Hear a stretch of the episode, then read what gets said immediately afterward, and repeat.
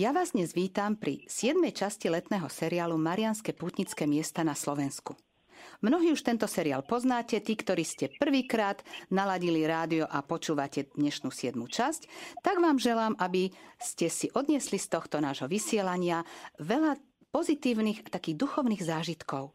Nuž a bez dlhých rečí už aj začneme sa túlať po dnešnom pútnickom mieste. Asi ste zvedaví, aké to bude. Nuž tak tento raz zavítame na Spiš, do pútnického miesta Bobrov. Opäť sa budeme rozprávať s Dominikánom Pátrom Rafaelom Tresom, s ktorým tento seriál spoločne pripravujeme. Pochválený bude Ježiš Kristus, Páter Rafael. Na veky amen. Srdečne pozdravujem všetkých poslucháčov. Tak tento hlas mnohí poznáte, je to už taký náš starý známy. Nie, že by bol starý vekom, on je veľmi mladý človek a sympatický, ale starý znamená, že už sme ho teraz opakovane počuli a už sme sa s ním tak cez ten éter, by som povedala, aj trošku skamarátili. Tak, Páter Rafael, prečo ste na dnešné rozhlasové putovanie po marianských putnických miestach vybrali práve Bobrov? Ako sme už spomínali uh, pred nedávnom, tak pri tvorbe takého toho harmonogramu, ktorým putnickým miestom sa budeme venovať, sme vždycky vychádzali jednak z toho, aké patrocínia, aké odpusty sa tam slávia práve v týchto letných mesiacoch. A tiež celkom takou našou snahou bolo, aby bola zastúpená každá jedna diecéza. Uh, aj rímsko-katolická, aj grecko-katolická. Každopádne urobili sme e, jednu takú výnimku v tom, že Spišskú diecézu počas týchto našich e, putovaní navštevujeme dvakrát. Bolo to na začiatku úplne e, to prvé naše stretnutie, keď sme hovorili o Levoči.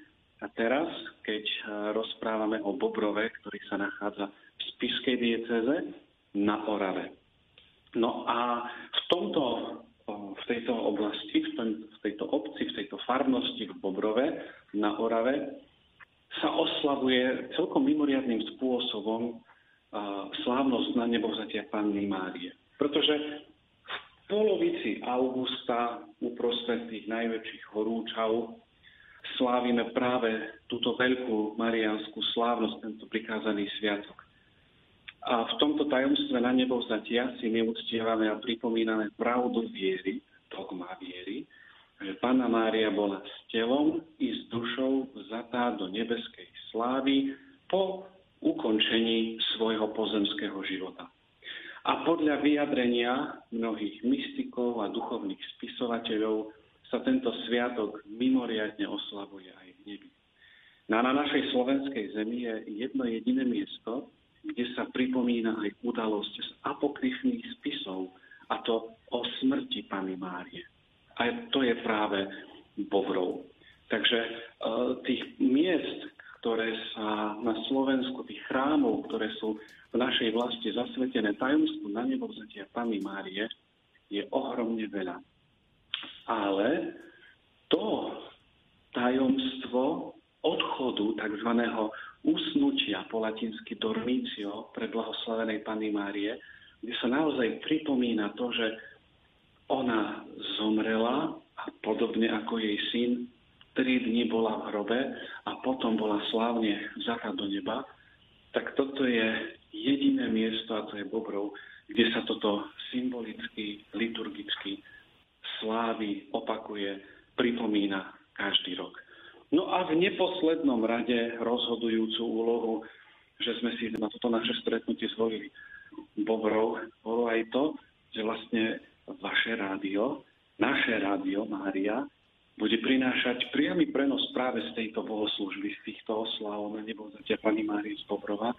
No tak sme si povedali, že našich poslucháčov už vopred na túto slávu nejakým spôsobom pripravíme. Tak to som rada, že ste to takto už aj v predstihu našim poslucháčom povedali a budú sa môcť na to pripraviť časovo, že takéto vysielanie bude v éteri.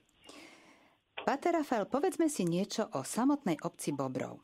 Či už teda ako z histórie obce, ako si to obyčajne hovoríme, o tej obci e, samotnej, ale zároveň ako putnického miesta, lebo ono je to tu tak poprepájané, takže poďme to tak spoločne, aj tú históriu obce, aj putnického miesta, aby naši poslucháči vedeli, s čím majú dočinenia. Bobrov môžeme povedať, že je pohraničná obec ležiaca v Spišskej diecéze v severnej časti Oravskej kotliny v okrese Námestovo. V súčasnosti má asi 1800 obyvateľov. Bola založená na území, ktoré patrilo k Oravskému hradu ako valašská obec uplatňujúca valašské práva. Jej obyvateľia boli osobne slobodní a strážili hranice, Venovali sa poľnohospodárstvu, obchodu s dobytkom, kamenárstvu a plátenictvu. Názov obce vznikol pravdepodobne z priezvisk prvých osadníkov Bouber alebo Boubrovský. A prvá písomná zmienka v Bobrove je na rukopisnej mape Hornej Oravy z roku 1550. Bobrov mal vtedy len pár domov. Celé 17. storočie bolo obdobím zápasov o presadenie sa katolického či evangelického význania. Nakoniec tento zápas v daných oblastiach vyhralo katolícke náboženstvo. A veriaci boli pôvodne začlenení do Trstenej od roku 1612 do 17. januára 1770 patrili do námestovskej farnosti a potom do roku 1788 boli filiálkou Zubrohlavskej farnosti. Keďže obec nemala kostol ani cintorín, musela mŕtvych pochovávať v námestove. V roku 1745 začali Bobrovčania stavať svoj kostol. Výstavbu ukončili v roku 1753. Za patrona chrámu si veriaci vybrali svätého Jakuba Staršieho. V rokoch 1777 až 1788 bol kostol prebudovaný. Z toho pôvodného kostola zostalo len presbyterium, kde je hlavný oltár, hlavné nosné múry a sakristia. No hoci je patronom farnosti svätý Apoštol Jakub, hlavná púť sa koná na slávnosť na nebo vzatia Pany Márie. Totižto zbožní Bobrovčania putovali v minulosti na známe pútnické miesto v krakovskej arcidiecéze do Kalvárie Zrždovskej. A tam sa stretli s veľkolepými oslavami sviatku na nebovzatia Pany Márie, ktoré spočívali v procesiách pohrebu a na nebovzatia Pany Márie. Inšpirovaní touto nábožnou tradíciou začali sláviť 15. august podobným spôsobom. Aj na tento účel vybudovali nedaleko farského kostola Kalváriu. Pater Rafael, spomenuli ste známe putnické miesto v krakovskej arcidieceze e, Kalvária Zebřidovská. Volá sa Kalvária Žebridovská. E, Pater Rafael, e, povedzme si niečo aj o históriu tohto miesta.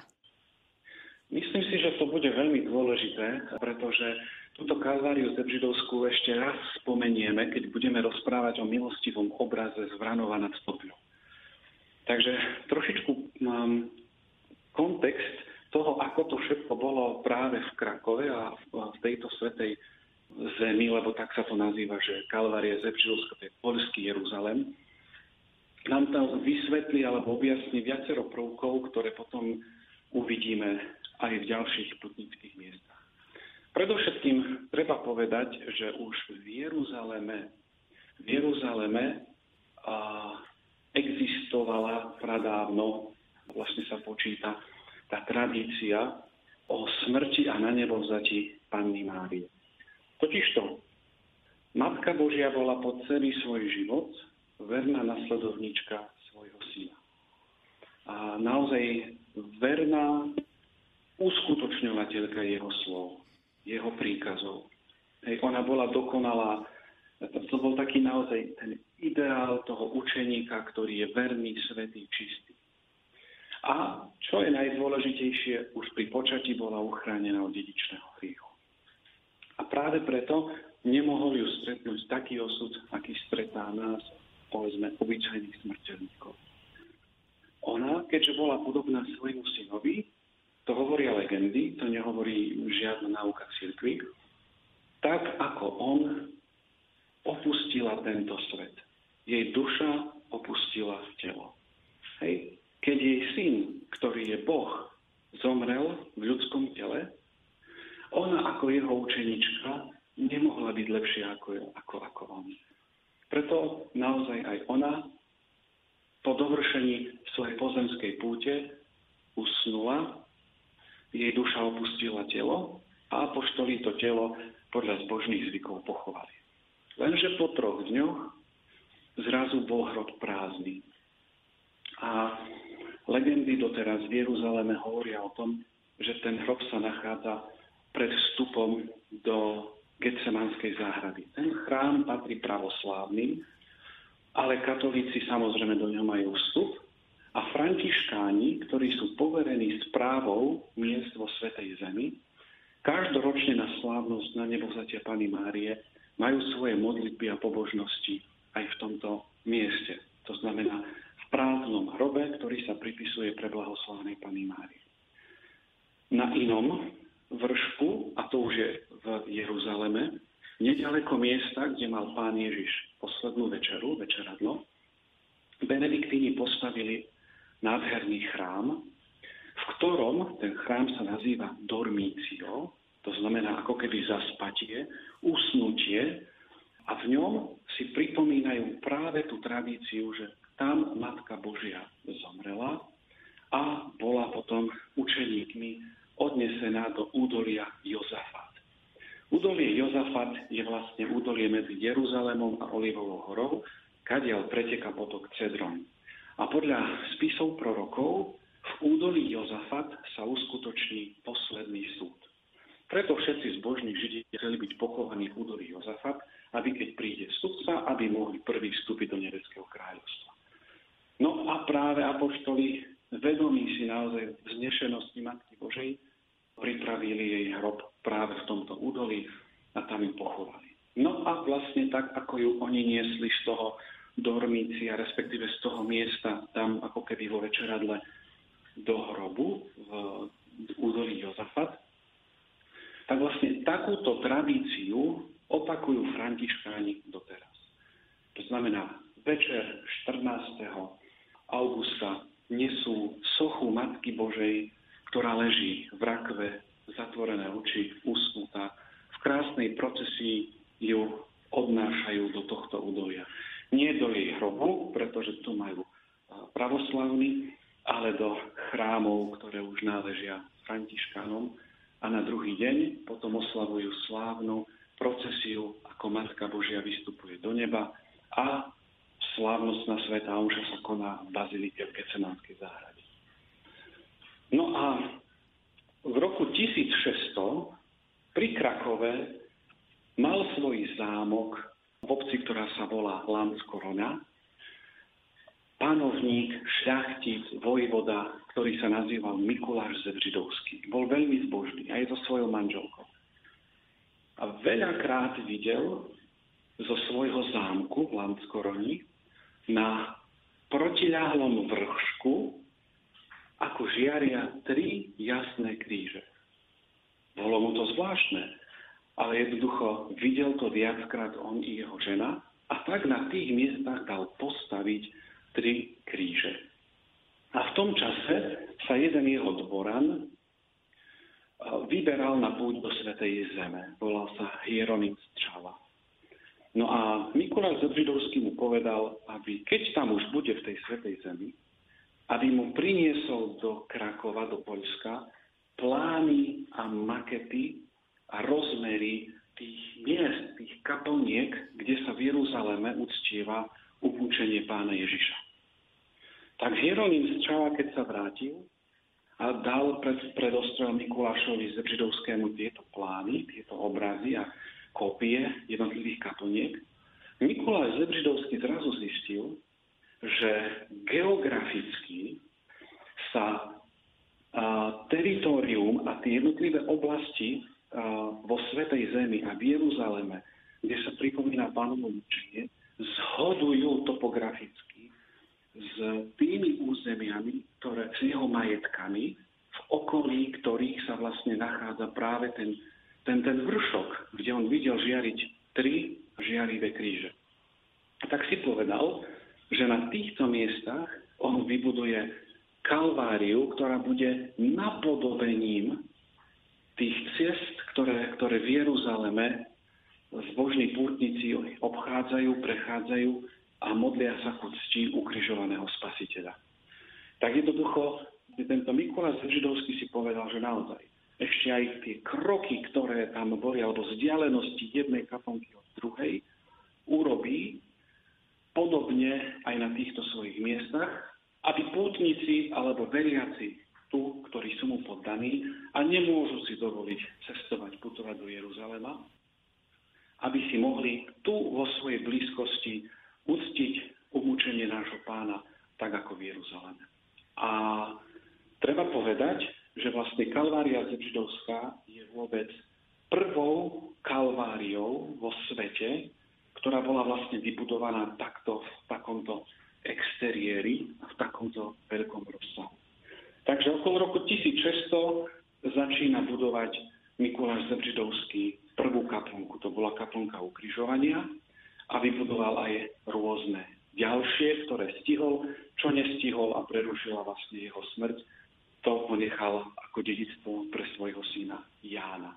A tak sa naozaj v tejto rodine židovských rozvinula veľká stavebná činnosť, ktorá vlastne prispela k tomu, že sa vytvoril takýto objekt, že naozaj človek si tam môže uctiť jednotlivé zastavenia utrpenia pána, ako keby bol v Jeruzaleme.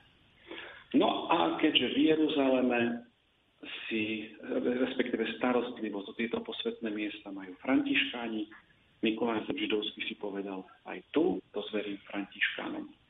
A tak františkáni asi okolo roku 1604 prichádzajú na Kalváriu v Židovsku a odvtedy nepretržite do súčasnosti tieto sveté miesta spravujú. Samozrejme dodržujúc a inšpirujúc sa príkladom aj tých pobožností, ktoré sa dejú vo Svetej Zemi. A keďže aj slávnosť na nebovzatia Matky Božej sa slávi vo Svetej Zemi podobnými procesiami, tak sa to začalo sláviť aj v Kalvárii Zebžidovskej. Ešte v minulosti, dávnej minulosti to bolo presne stanovené, že 13. augusta, pretože podľa legendy Matka Božia zosnula 13. augusta hej, ako keby tri dni pred svojim na nebo vzatím. A mnohí e, spisovatelia, napríklad, ktorí sledujú aj Fatimské posolstvo, tak prišli na to, že to, že si Matka Božia vybrala 13. deň v mesiaci, kedy sa začala zjavovať, je ako keby naozaj alúzia na to, že ona 13. deň mesiaca augusta odišla z tohto sveta. Dokonca v starobylých františkánskych breviároch a mixtáloch v Portugalsku zachovali sa nám aj modlitby na tento sviatok, na sviatok Dormícia, usnutia Matky Božej. No a takýmto spôsobom vlastne 13. augusta sa na kaponke, ktorá sa nazýva Dom Matky Božej, stretnú veriaci a modlia sa vešpery k Matke Božej pred nich, pred ich očami na pódiu stojí už rakva Matkou Božou, so sochou Matky Božej, ktorá ako keby spala naozaj v tej rakve. A potom sa procesia uberá s touto sochou zaznenia naozaj rôznych fanfár, rôznych orchestrov a množstva, množstva pútnikov, ľudí. Uberá sa až do miesta, do kostola, ktorý sa nazýva hrob Matky Božej. Presne v údolí Jozafa, lebo aj tie názvy, ktoré sú v Jeruzaleme, potom začali aktívne používať aj na tie lokality, kde sa tieto kaponky nachádzali v Poľsku.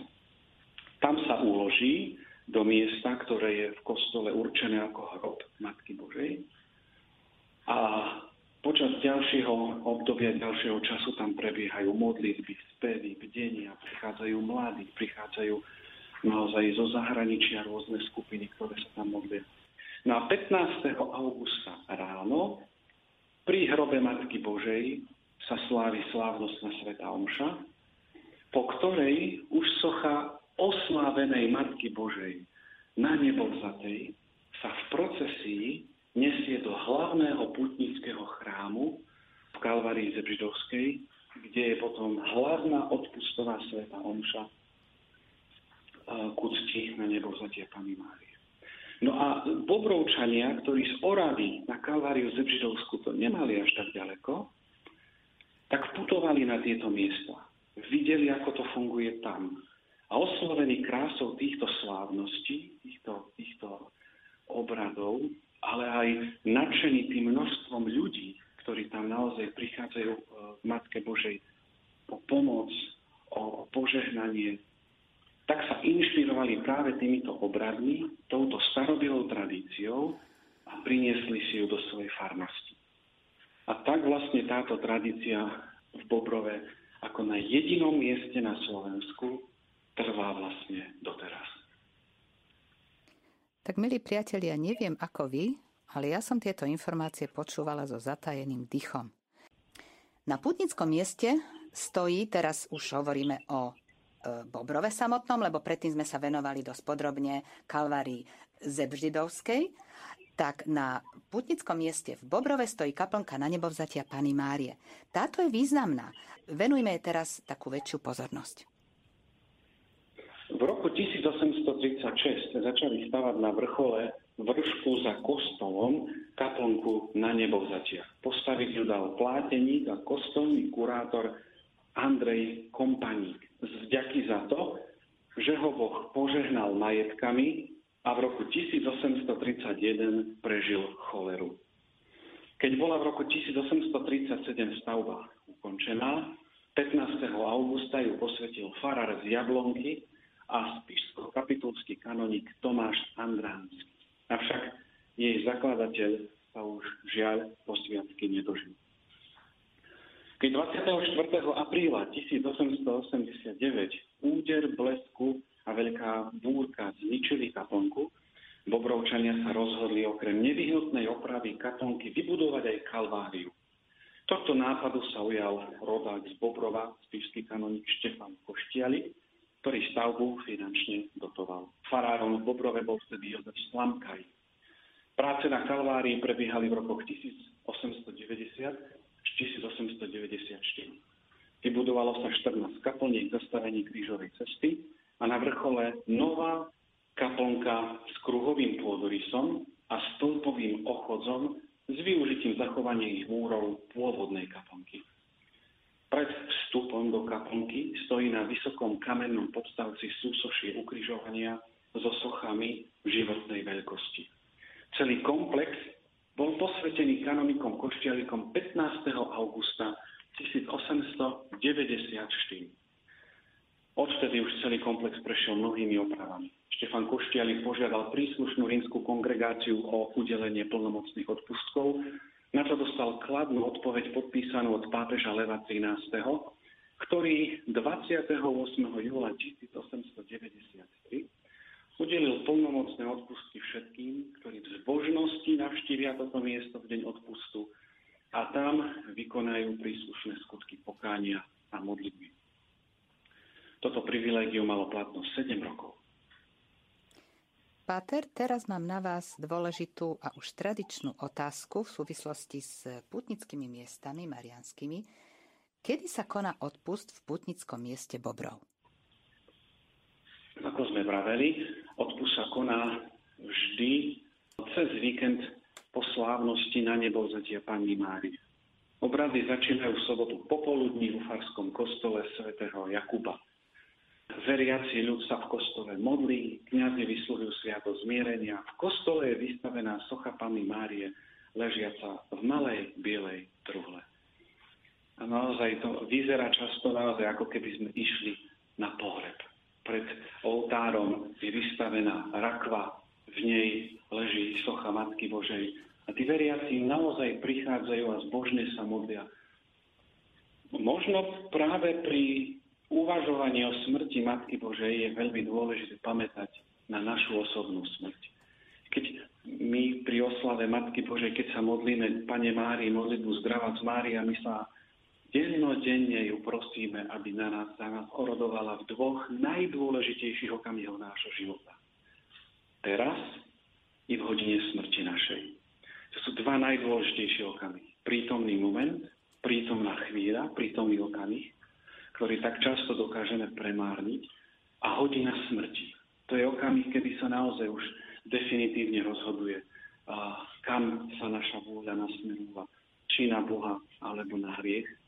A práve tieto dva okamihy sú miesta, kde sa najviac útočí, útočí na dušu človeka zo strany diabla.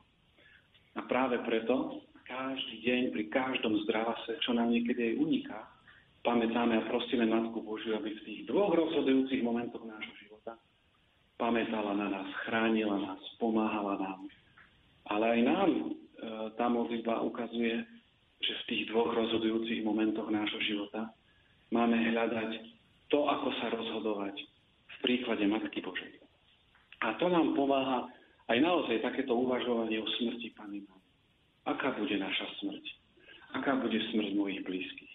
No poďme si ju u Matky Božej vyprosiť, aby bola pokojná, aby, bola, aby sme mohli s čistým svedomím, očistený kniazským rozhrešením, požehnaný svetými sviatosťami, v pokoji odísť tohto sveta.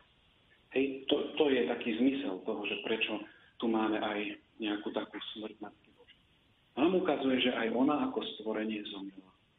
Ale jej smrť bola ohromne krásna. Prítomní boli anieli, prítomní boli apoštoli, prítomní boli jej syn. No lebo taký boli celý život. A tak naozaj sa splňa taká axioma, ktorý, ktorú povedal svätý Alfons Maria de Liguri, keď hovorí, aká modlitba, taký život. Aký život, taká smrť. A aká smrť, taká väčnosť. Takže nad týmito myšlienkami, s týmito modlitbami takto môžeme prichádzať aj k tejto rakve Panny Márie. O 17. hodine potom z kostola vychádza procesia za asistencie kňazov, diakonov, bohoslovcov. Štyria mládenci a štyri dievčatá nesú na ramenách torúhlu až k vrcholovej kaponke. Pri výstupe sa modlí krížová cesta a pri každom zastavení sa počas rozímania zastavia aj nosiči so sochou Panny Márie. Na záver uložia pohrebnú schránku so sochou pod oltár do vrcholovej kaponke a potom sa slávi Sveta Omša. Na nebovzatie Matky Božej v Bobrove potom pripomína procesia, ktorá sa slávi v nedelu ráno. Od kostola ide procesia znova tou istou cestou, ako to bolo večer predtým, ktorej nosiči, a zväčša sú to hasiči, nesú sochu oslávenej Pany Márie až na vrchol Bobrovského vršku, kde oslavy vrchovia slávnostnou svetou.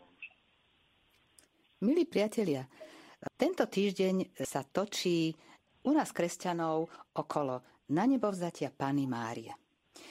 Verím, že ste o tom už veľa počuli, čítali, bolo toho do, nielen v našich chrámoch, sa o tom veľa hovorilo, ale aj v kresťanských médiách.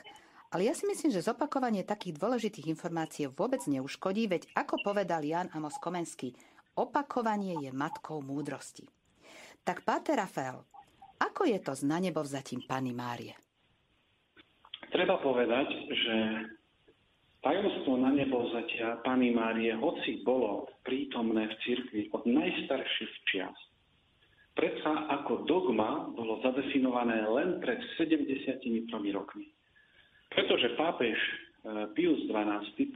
novembra roku 1950 slávnostne zadefinoval pravdu viery, že preblahoslavená Panna Mária po ukončení svojho pozemského života bola s telom i dušou vzatá do nebeskej slávy. Encyklika, ktorou, ktorou vlastne ohlásil tento slávnostný akt, sa nazývala Munificentissimus Deus, čo by sme mohli preložiť ako najštedrejší Boh. A v úvode vlastne opisuje pápež dôvody, prečo vlastne toto tajomstvo vyznačil alebo zadefinoval ako dogmu. A povedal naozaj, že najstaršie texty, liturgické, najstaršie texty kázni, úvah a texty cirkevných otcov – ako aj to, že už od nepamäti boli kostoly v cirkvi zasvedcované práve tomuto tajomstvu, nasvedčuje tomu, že tajomstvo a viera v to, že Matka Božia bola vzatá s telom i dušou do neba, má svoje hlboké kresťanské tradície A církevní autory pri definícii tohto tajomstva naozaj čerpali aj z biblických podkladov. Možno ste zaregistrovali, že prvé čítanie i na vigíliu toho 14. augusta, i v deň sviatku 15. augusta hovorí o arche zmluvy. Pretože keď Boh kázal Mojžišovi, aby vytvoril archu zmluvy, tak mu kázal, aby ju vytvoril z nehnívceho dreva. Znamená z materiálu, ktorý nepodlieha rozkladu. Aby ju, urobil, aby ju obil zlatom. Vrchnák, ktorý sa volá zľutovnica, obsahoval dvoch cherubínov, ktorí sa dotýkali krídlami a z ktorých Boh povedal Mojžišovi, budem hovoriť svojmu ľudu. A zároveň v arche sa nachádzali, môžem povedať, ako keby sviatosti starého zákona. Bola tam manna, bola tam Mojžišová palica, bolo tam desatoro, najposvetnejšie veci. A samotná archa sa po postavení Jeruzalemského chrámu nachádzala v tej najposvetnejšej časti vo Svetýni Svety, kde nikto nemohol vstúpiť. Aj veľkňaz, hej, najvyšší proste veľkňaz Izraela, mohol na toto miesto vstúpiť raz za rok, na Sviatok Jom Kippur. Nič viac. Tá archa zmluvy je obrazom Matky Božej. Aj to, že bola z neskaziteľného, nehnívceho dreva, bolo pre nich takým, takou, takým aspektom, ktorý hovoril o tom, že naozaj aj tá Matka Božia nemohla podľahnúť smrti. Hej. Svetý Jan Damasenský sa pýta, ako by mohla umrieť tá, ktorá všetkým život dala. A tak, takto, keď pápež uvažuje, takto postupne e, rozoberá jednotlivé tie aspekty, jednotlivé tie texty tých cirkevných otcov, aby tak naozaj ukázal, že to nie je novinka, ktorú si on vymyslel, ale že jednoducho je to prvok, ktorý je v tej tradícii cirkvi prítomný.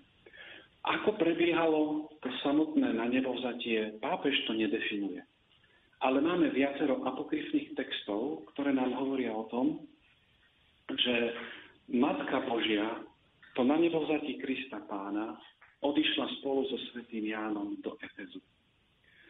A pred svojou smrťou túžila ešte raz navštíviť tie miesta, ktoré boli spojené so životom a zvlášť so smrťou jej drahého syna. A tak vybrali sa do Jeruzalema, a Matka Božia s úctou prešla všetky časti Jeruzalema, ktoré boli, boli spojené s jej synom. Katarína Emerichová tvrdí, že počiatok k pobožnosti krížovej cesty je práve v Matke Božej. Lebo ona po smrti svojho syna dennodenne prechádzala všetkými miestami, ktoré on prešiel a posvetil svojou krvou a uvažovala nad jeho utrpením. A dokonca Katarína Emerichová hovorí, že aj keď sa do Efezu dostala, ona si za domom vybudovala zastavenia krížovej cesty. Jednoduché, drevený krížik, kamienky, odkrokované, koľko toho bolo v Jeruzaleme. A každodenne naozaj uvažovala o týchto tajomstvách svojho syna. Potom však nastal akýsi problém a to je ten, že zdravotný stav Matky Božej sa pohoršil. Vyzeralo to, že umrie. Niektorí hovoria, že Matka Božia zomrela v Jeruzaleme a že tam bola pochovaná, ako som to hovoril už na začiatku, a z tohto miesta bola slávne vzatá do neba. Toto hovorí svätý Jan Damaskenský. Blahoslavená Katarína Emerichová však hovorí, že naozaj Matka Božia fakt vyzerala veľmi zle a preto jej už pripravili hrob, aby ju mali kde pochovať. Ale dostala sa zo svojho, e, zo svojho zlého zdravotného stavu a odišla naspäť do Efezu a tam zomrela. A archeológovia, ktorí po, po storočiach po smrti Kataríny Emerichovej podľa jej vízií hľadali jednotlivé miesta, kde by sa opisované malo nachádzať v realite, všetko našli tak, ako to ona opísala, hoci predtým možno o, to, o tom nikto nevedel, nikto o to nezakopal. Takže aj dnes je v, v Efeze domček nazývaný domček Matky Božej a tam je údajne miesto, kde Matka Božia zomrela a odkiaľ bola slávne na nebo vzatá. To nie je až tak veľmi podstatné, kde sa to stalo. Podstatné je naozaj to, že naozaj po skončení pozemského putovania telom i dušou bola vzoba do nebeskej vlasti. Tiež legendy hovoria, že Matka Božia veľmi túžila, aby všetci apoštoli boli pri nej. A tak legendy naozaj hovoria, že tento, túto túžbu pán Ježiš jej splnil. Až, až takým zázračným spôsobom, kdekoľvek na svete sa apoštoli nachádzali, tajomnou silou boli prenesení k hrobe, ku, ku umírajúcej Matke Bože. Svetý Peter jej udelil sviatosť a modlili sa pri nej. A naozaj ona ich požehnala ako matka svojej deti. Dala ešte inštrukcie, čo urobiť so šatami a tak uh, s vecami, ktoré akýmsi spôsobom ešte vlastnila. A pomaličky v pokoji odišla z tohto sveta. Tradícia hovorí, že to nebolo kvôli chorobe, kvôli starobe, ale že to bolo z ohromnej túžby znovu sa stretnúť so svojím synom Ježišom. Jediný z apoštolov, ktorý na túto slávnosť neprišiel, bol Tomáš. Si predstavte, tak ako chýbal pri zmrtvých staní Krista pána, tak chýbal aj pri na nebo sa ti Matky Bože. Apoštoli vytvorili pohrebný sprievod, niesli v sprievode, v modlitbách, v spevoch prečisté telo Bohorodičky do hrobu. Tam ho uzavreli a naozaj, tak ako jej syn, tak aj ona po troch dňoch uloženia hrobe znovu sa spojilo duša s jej presvetým telom a takto boli vzaté do nebeskej slávy, do neba.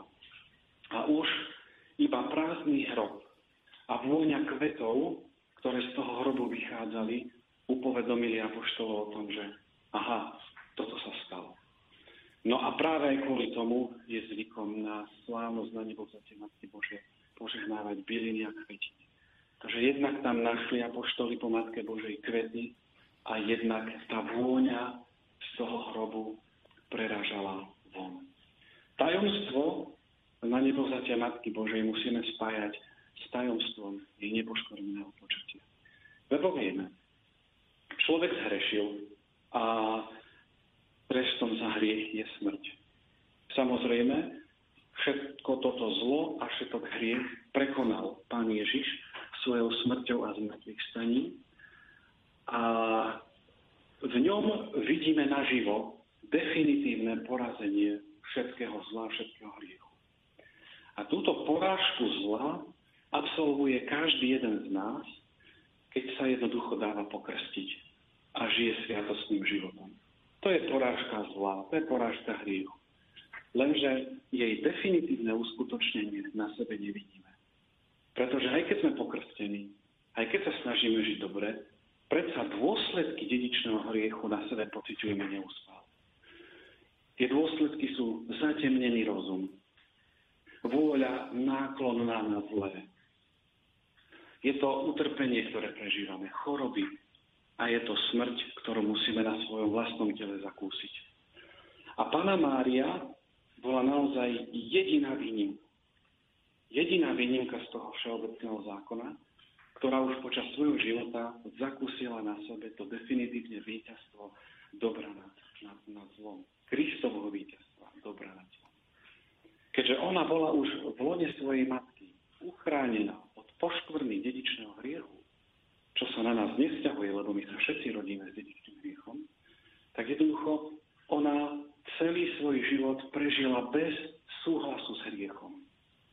Preto by nebolo spravodlivé, keby ju na koniec jej života čakal údel všetkých smrteľníkov. To znamená, že odumrie, zomrie a jej telo bude podrobené rozkladu podľa, no však, fyzikálnych a biologických podmienok. Nemohlo to tak byť. Preto naozaj, keď bola ona ochránená, už vykúpená už v lone svojej matky, tak jednoducho na nej sa ukazuje definitívne a jasne, že jednoducho to víťazstvo dobra nad zlom, nad hriechom a nad smrťou v jej živote je už, už definitívne. A církev, keď pozerá na Matku Božiu, keď aj definuje túto dogmu o nepoškvrnenom počatí, tak nám ju dáva pred obraz, pretože církev v Matke Božej vidí, čím má byť a čím vlastne v budúcnosti bude, čo ju čaká. Tak ako sme hovorili na začiatku, že Mária bola najvernejšou, najdokonalejšou učeničkou, nasledovničkou Ježiša Krista, taká má byť církev. Taký má byť každý kresťan.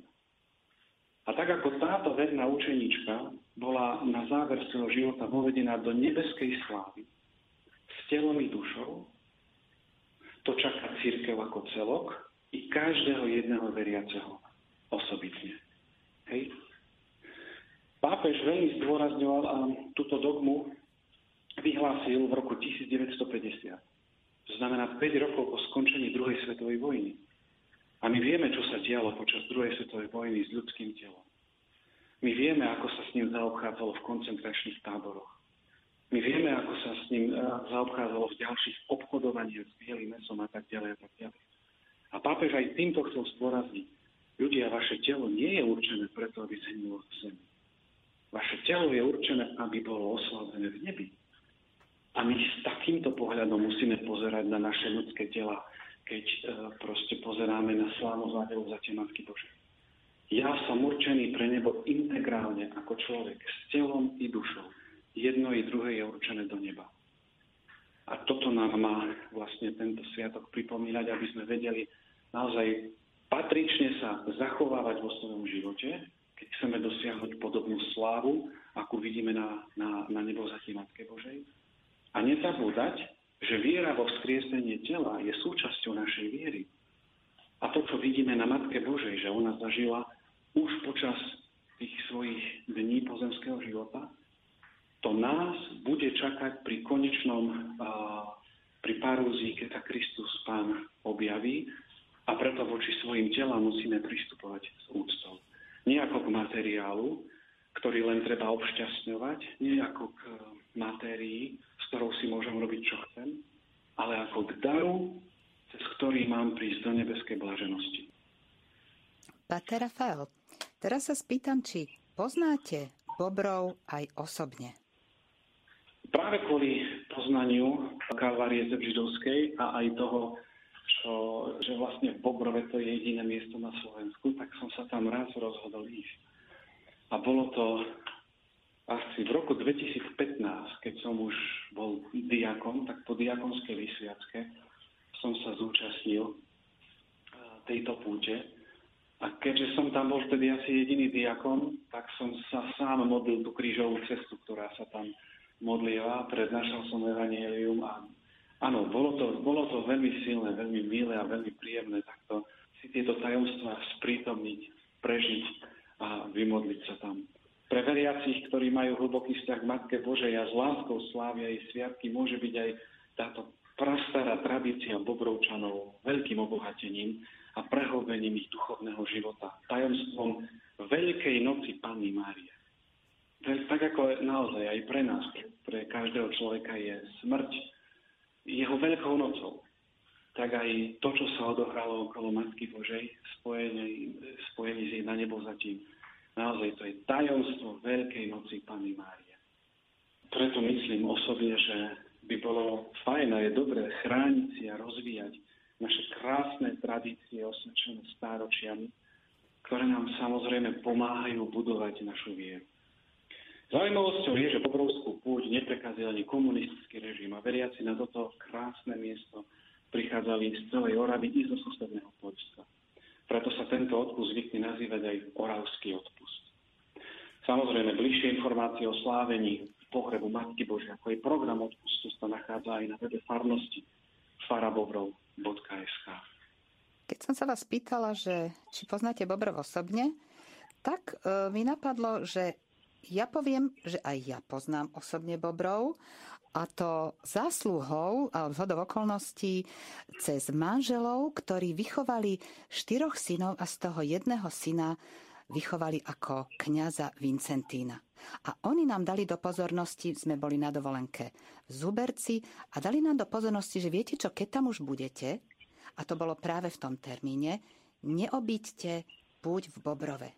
A tak sme sa takýmito okolnostiami tej púte zúčastnili, za čo som nesmierne vďačná. Lebo nie je to z tej Bratislavy až tak naskok, A ja som vtedy ešte ani nevedela, že takáto púť sa tam koná. Takže to je aj taký môj osobný zážitok z púte z Bobrova. O tom by sa dalo ešte veľa rozprávať. Tak, milí poslucháči, a ja ďakujem nášmu hostovi. A celkovo mu ďakujem, že opäť prijal pozvanie do našej relácie a my sa tešíme aj spolu s Pátrom opäť na stretnutie na vlnách rádia Mária.